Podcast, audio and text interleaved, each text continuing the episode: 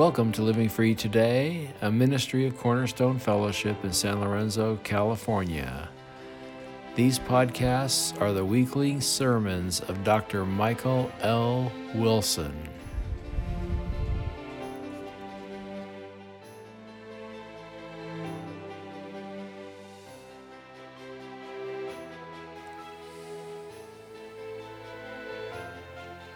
Please open your Bibles to the book of Luke. We shall be starting in chapter 5, Luke 5.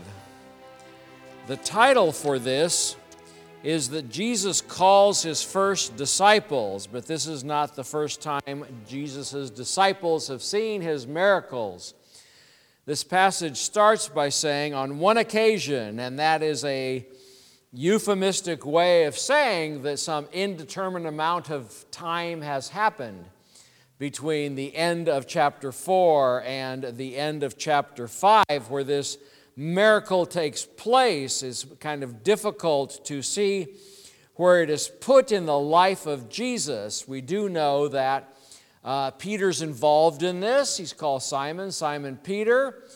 And prior to this, he saw Jesus raise his mother in law from sickness unto death. I mean, he was there when Jesus spent all night uh, healing people and casting out demons in Peter's house. And so he was a follower of Jesus, but he wasn't a called disciple.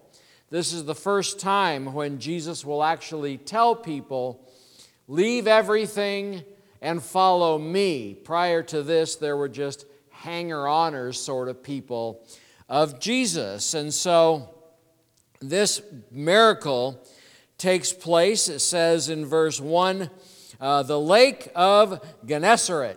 And you say, where's the lake of Gennesaret? This is the lake, uh, this is the Sea of Galilee, this is the Sea of Tiberias. It's the big body of water in the northern part of the Jordan Valley. Uh, it has many names, as many people have seen it and conquered the people around it. It has had many names. It is even referred to in the Old Testament as the Sea of Chinnereth. And so it's the same thing. It's a large body of water. It is fed by the Jordan, uh, Jordan River, which comes out of the mountains, and then the Jordan River exits it and goes to the southern part of the Jordan Valley to feed water into the Dead Sea, which has no exit, which is the lowest place on earth that isn't underwater. And from that, it is just very salt infested and no, nothing lives. That's why it's called the Dead Sea. So, in the Sea of Galilee is where this miracle takes place. Now, Jesus is perhaps in town starting, he's starting to teach and he's teaching uh, about repentance and about who God really is and about his mission. He is giving the gospel, in, in, we might say, and as people are pressing around, they didn't have these sorts of rows of seats that we have today. People were just gathering around Jesus, and as people pushed closer and closer to him, he backed up and backed up and eventually ended up in a boat. Now it says in verse 1 on that occasion, while the crowd was pressing in on him to hear the word of God. So Jesus did not have an open Bible. Jesus was not expositoring a passage like we are trying to do today.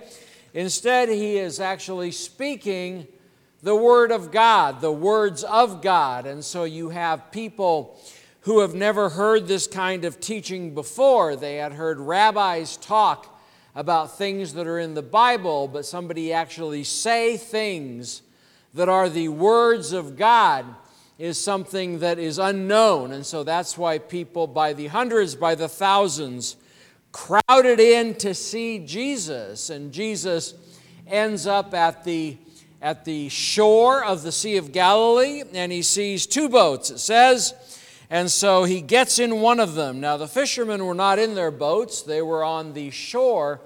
It says washing their nets. That what that means is they were repairing their nets, these type of nets that they were using. Another name for them is a drag net because it was a very long, rectangular uh, sort of net. And they would take it and they would roll it up and then throw it in the water and hold on to both ends or have one end on each boat.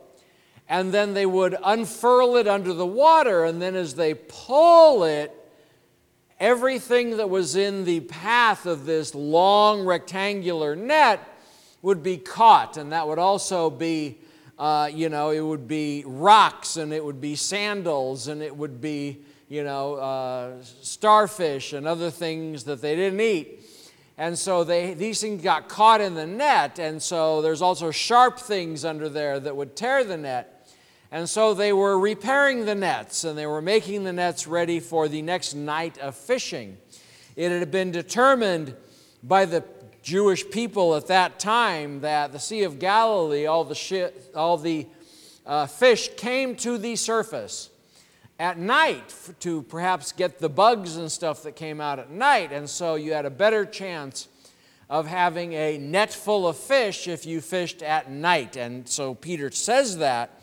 He actually explains to Jesus that they spent all night fishing. And so during the day, probably after some sleeping, you have to sleep sometime, they would fix the nets and get ready for the next night of fishing. So Jesus gets in the boat of Simon Peter and says, Push out. And so they push out, I don't know, five, ten feet from the shore. And this way, the people cannot crowd Jesus because they're not going to try to swim to him. And he sits down and teaches.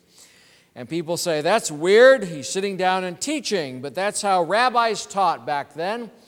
If you attend a synagogue today, you will see the rabbi up front and he will sit down and start teaching. That is the Jewish tradition. It is the uh, Christian tradition, it is the Protestant tradition that those who are teaching the Word of God stand up out of a, a, a respect, if you will, out of a proclamation sort of stance. And so, most of the churches that you attend, 99.9%, you will see the person preaching standing up. That is the tradition of the Christian teaching. So after a while, and it says in verse 3, getting into the, one of the boats, which was Simon's, he has to put out a little while, and he sat down and taught the people from the boat. And then in verse 4, and when he had finished speaking, and so this is something that every pastor needs to realize that at some point you have to finish speaking, that Jesus did have a, an outline, if you will, mentally. He had a series of truth that he wanted, wanted to express, and he didn't, you know, beat a dead horse, as it were. He didn't just talk and talk and talk ad infinitum about these truths. He presented them simply, completely, and truthfully.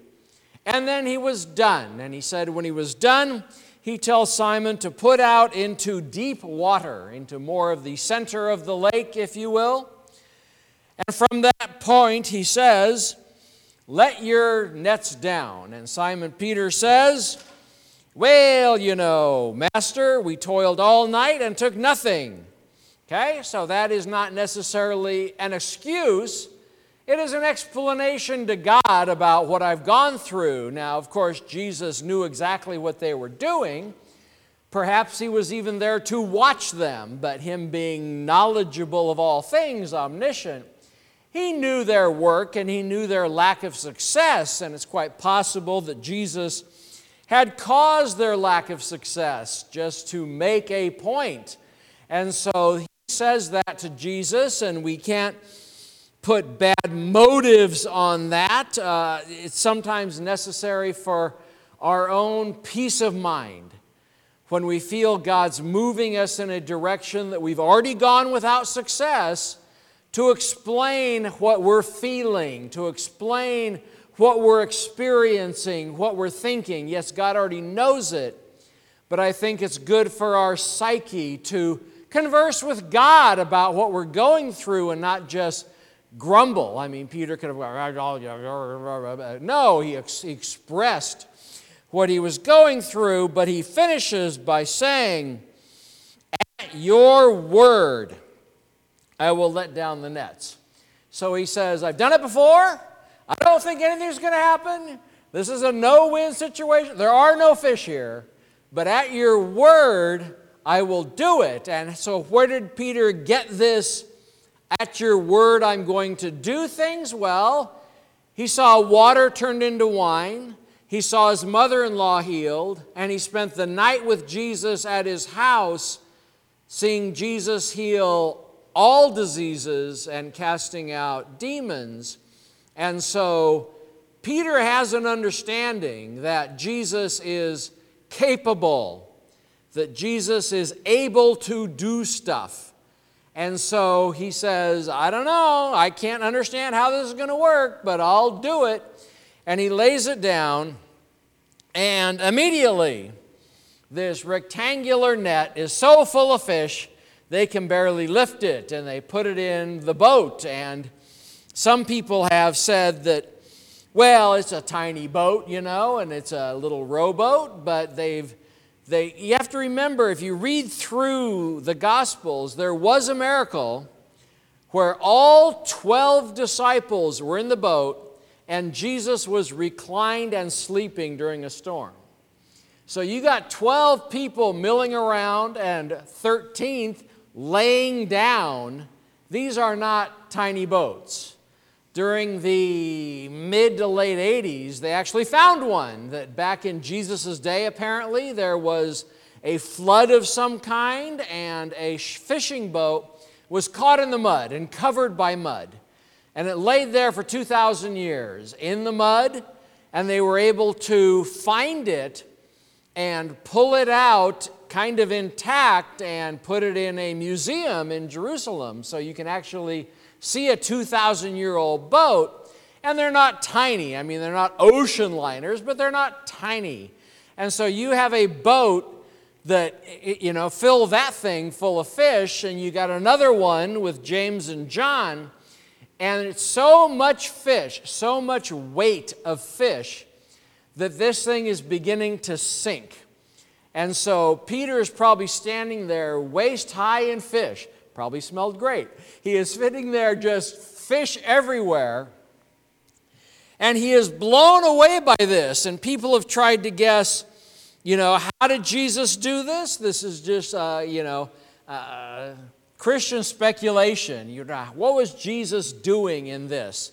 Some people say, well, Jesus knew where all the fish were and told Peter to lay it down there. And that's true. Jesus knows, even today, where all the fish in the world are, and he knows what they are doing and what direction they're going. Other people have said that Jesus caused all the fish to swim into the net. Other more bold speculators have said that Jesus just created new fish in the net. He can do all those things. It doesn't matter how he did it. But this thing was so full of fish that the nets were breaking and the boats were sinking. This is a bunch of, you know, and, and Peter and uh, James and John are salesmen of fish, they're professional fishermen. And so this was a, a, a bounty. You know, Peter's probably thinking about he can buy that new donkey, you know, because he has all these fish. And Peter, seeing this, says something which is odd. It is something that is not necessarily understood in most people's commentary. They will focus on the fish and they will say that this is that there's actually two major catches of fish in the New Testament. This is the first one, and there is a second one after the resurrection where Jesus tells them to do it, and they do it and get a lot of fish. But Peter says, he falls to his knees and he says, Depart from me, I am a sinful man, O Lord. Now, if Peter saw the power of God in he would have worshiped. He would have fallen down and worshiped. He would have, you know, thought that this was an awesome thing if Jesus, if, if Peter saw the control of nature like, you know, he did with the, with the water into wine. You know, that was changing nature. If he saw something like that, then it would have been awestruck. He would have been uh, speechless at what was going on. But Peter saw something which caused him to say, I am sinful. And the only thing in Scripture, Old and New Testament, back from the beginning of Genesis to the end of Revelation, the only attribute of God that causes people to do that is holiness. Peter saw God's holiness his separateness, his righteous otherness, that Jesus was not just like Peter, that Jesus was not just one of the guys, that he is holy, that he is separate, that he is God incarnate. And his response is, I'm a sinful man. If you stand before a holy God, your first thought, and it says it throughout Scripture, is guaranteed to be you are sinful and he is not. You are unrighteous, he is righteous. You are evil, he is good. The difference between God and us has become so apparent to Peter at this point that he realized he's a sinful man. Now, some people have said, well, for him to say that, he had to have some deep and abiding hidden sin. Some people have speculated that perhaps he was sleeping around, perhaps he had an illegitimate child, and that, that he felt that Jesus was exposing this.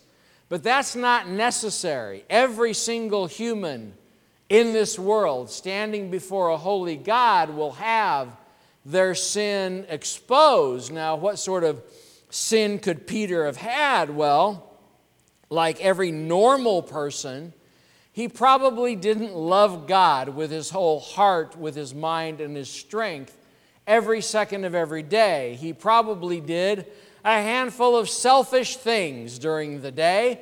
He probably had some vindictive thoughts about that other fisherman over there that got all the fish he probably just was a normal human being that was involved in selfish, difficult days of life thing and choosing, as we all do from time to time, to not put God first, to not lay everything at the foot of God to make his decisions. He was choosing to do things in his own power, which is a sin, and this becomes exposed his whole life, our whole life, of not putting God first is exposed when we are in the presence of a holy God. And so when we talk about people being sinful and what it means for Simon Peter and what it means for us to be sinful, we are, because we are descendants of Adam, we are born into sin. We are born with a nature and a propensity to serve ourselves before we serve God. And that is a sin. We have a propensity. We are born with us on the throne of our lives. And whenever, as a baby, we say, Gimme, gimme, gimme, me, me, me, wah, wah, wah, that is our natural way of putting ourselves on the throne of our lives and getting what we want. Now you say, ah, but it's a baby, it doesn't know any different.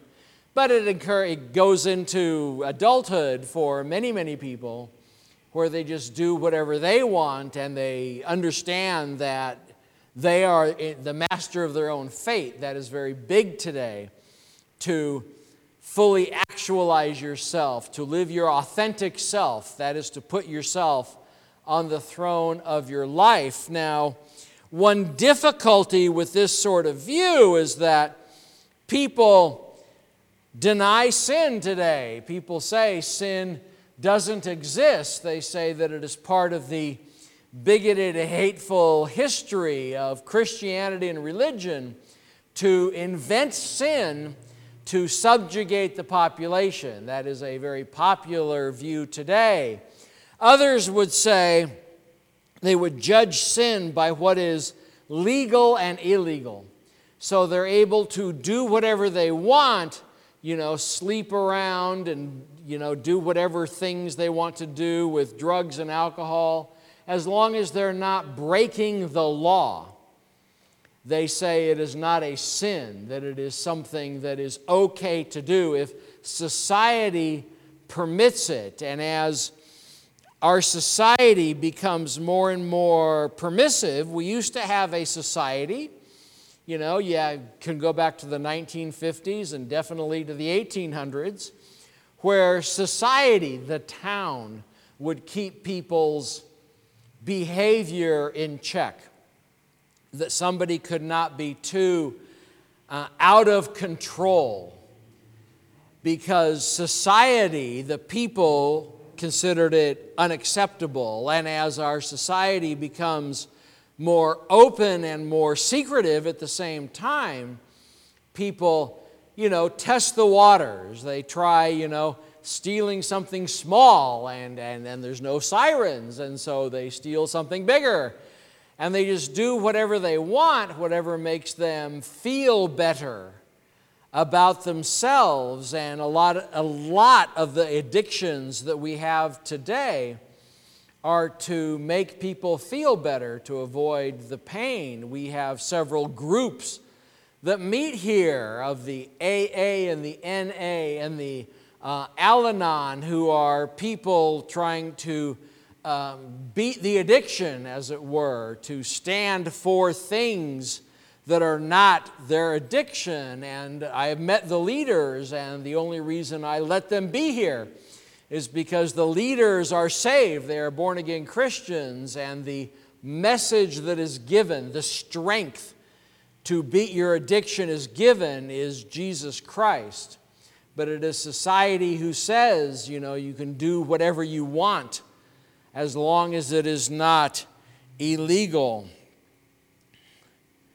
And so, as a Christian, I have the Holy Spirit in me, I have the righteousness of God on me, and I have the righteousness of God in me. Am I perfect? No. Am I not sinful anymore? No, that's not how it works. I have the Holy Spirit in me, which allows me to make righteous choices. So if I am unsaved, I am in the kingdom of darkness, I am on Satan's team.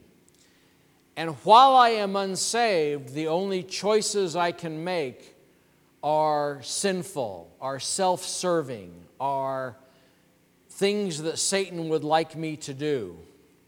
Once I become a Christian, I have the Holy Spirit in me, and I now have a choice. I can now, when I look at a situation, I can rationally and truthfully figure out what God would have me do through His Word, through prayer, and I can choose God's way. And so when you get into places like Ephesians and the book of Romans, it talks about walking by the Spirit, not by the flesh because as a Christian, I can choose sin or righteousness. I can choose good or evil. And the Bible is here to instruct us to choose good more often than evil. Now, none of us are perfect, even though we're told to be that way.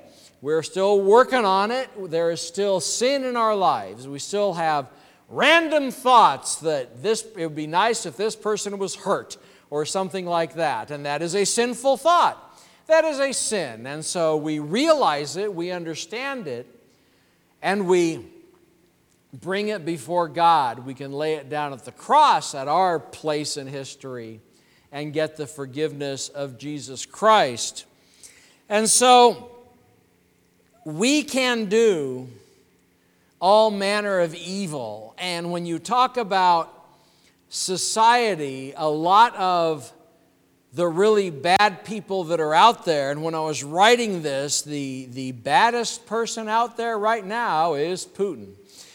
You say, well, how did Putin get that way? Well, I've, I've, heard, I've listened to the radio where they talk about the atrocities of the Russian army, and they say, how can anybody do that?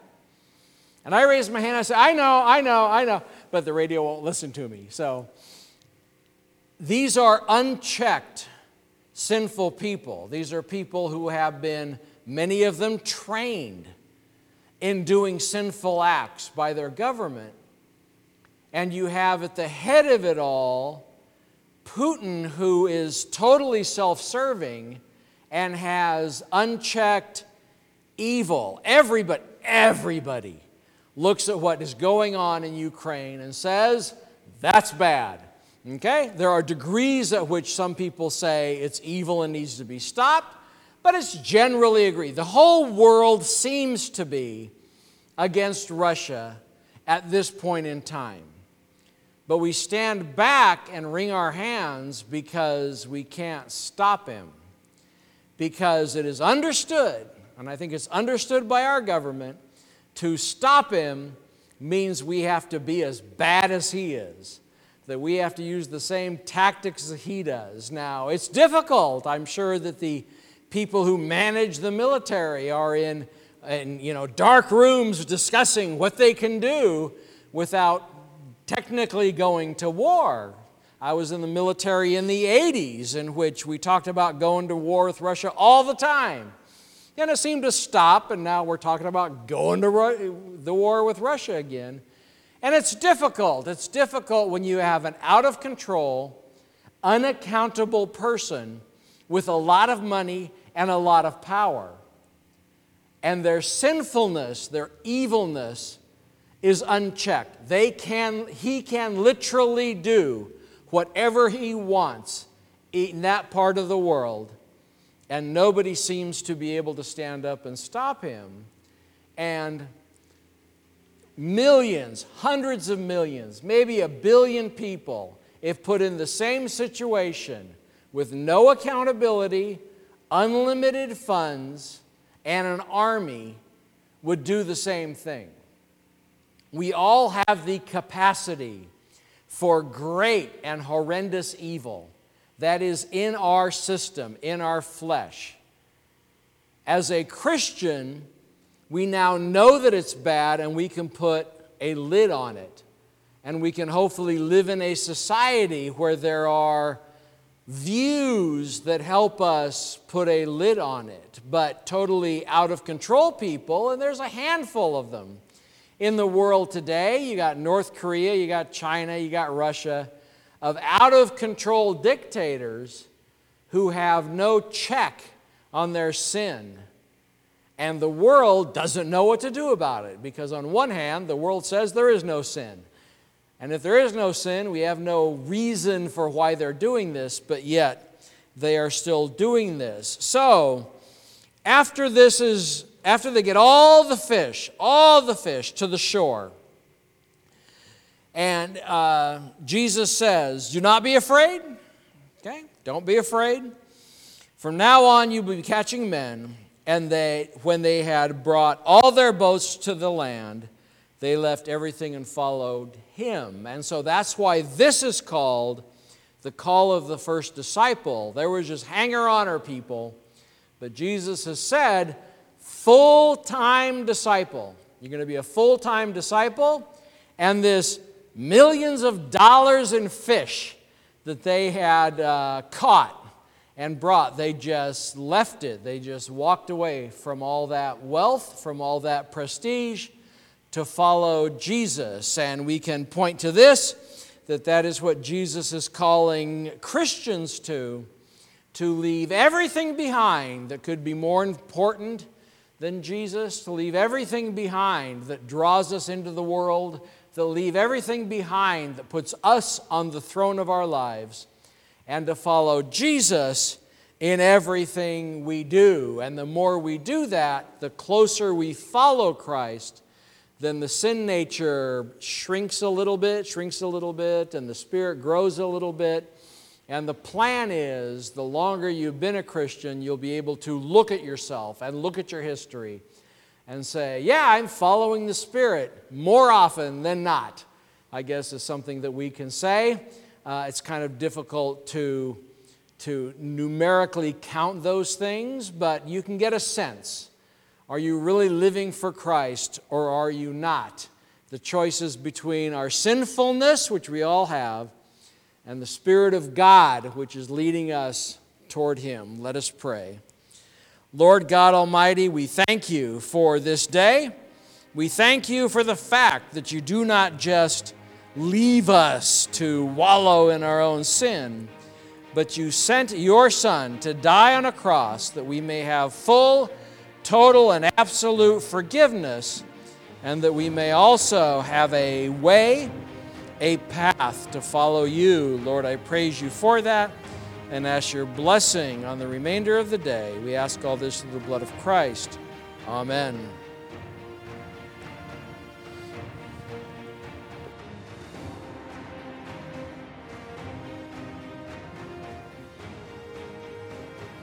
Cornerstone Fellowship is located at 180 Lewelling Boulevard, San Lorenzo, California. Our Sunday morning service is at 10:45 a.m. Our website is livingfreetoday.org and our phone number is 510-278-2622. May God continue to bless you as you serve your King. God bless.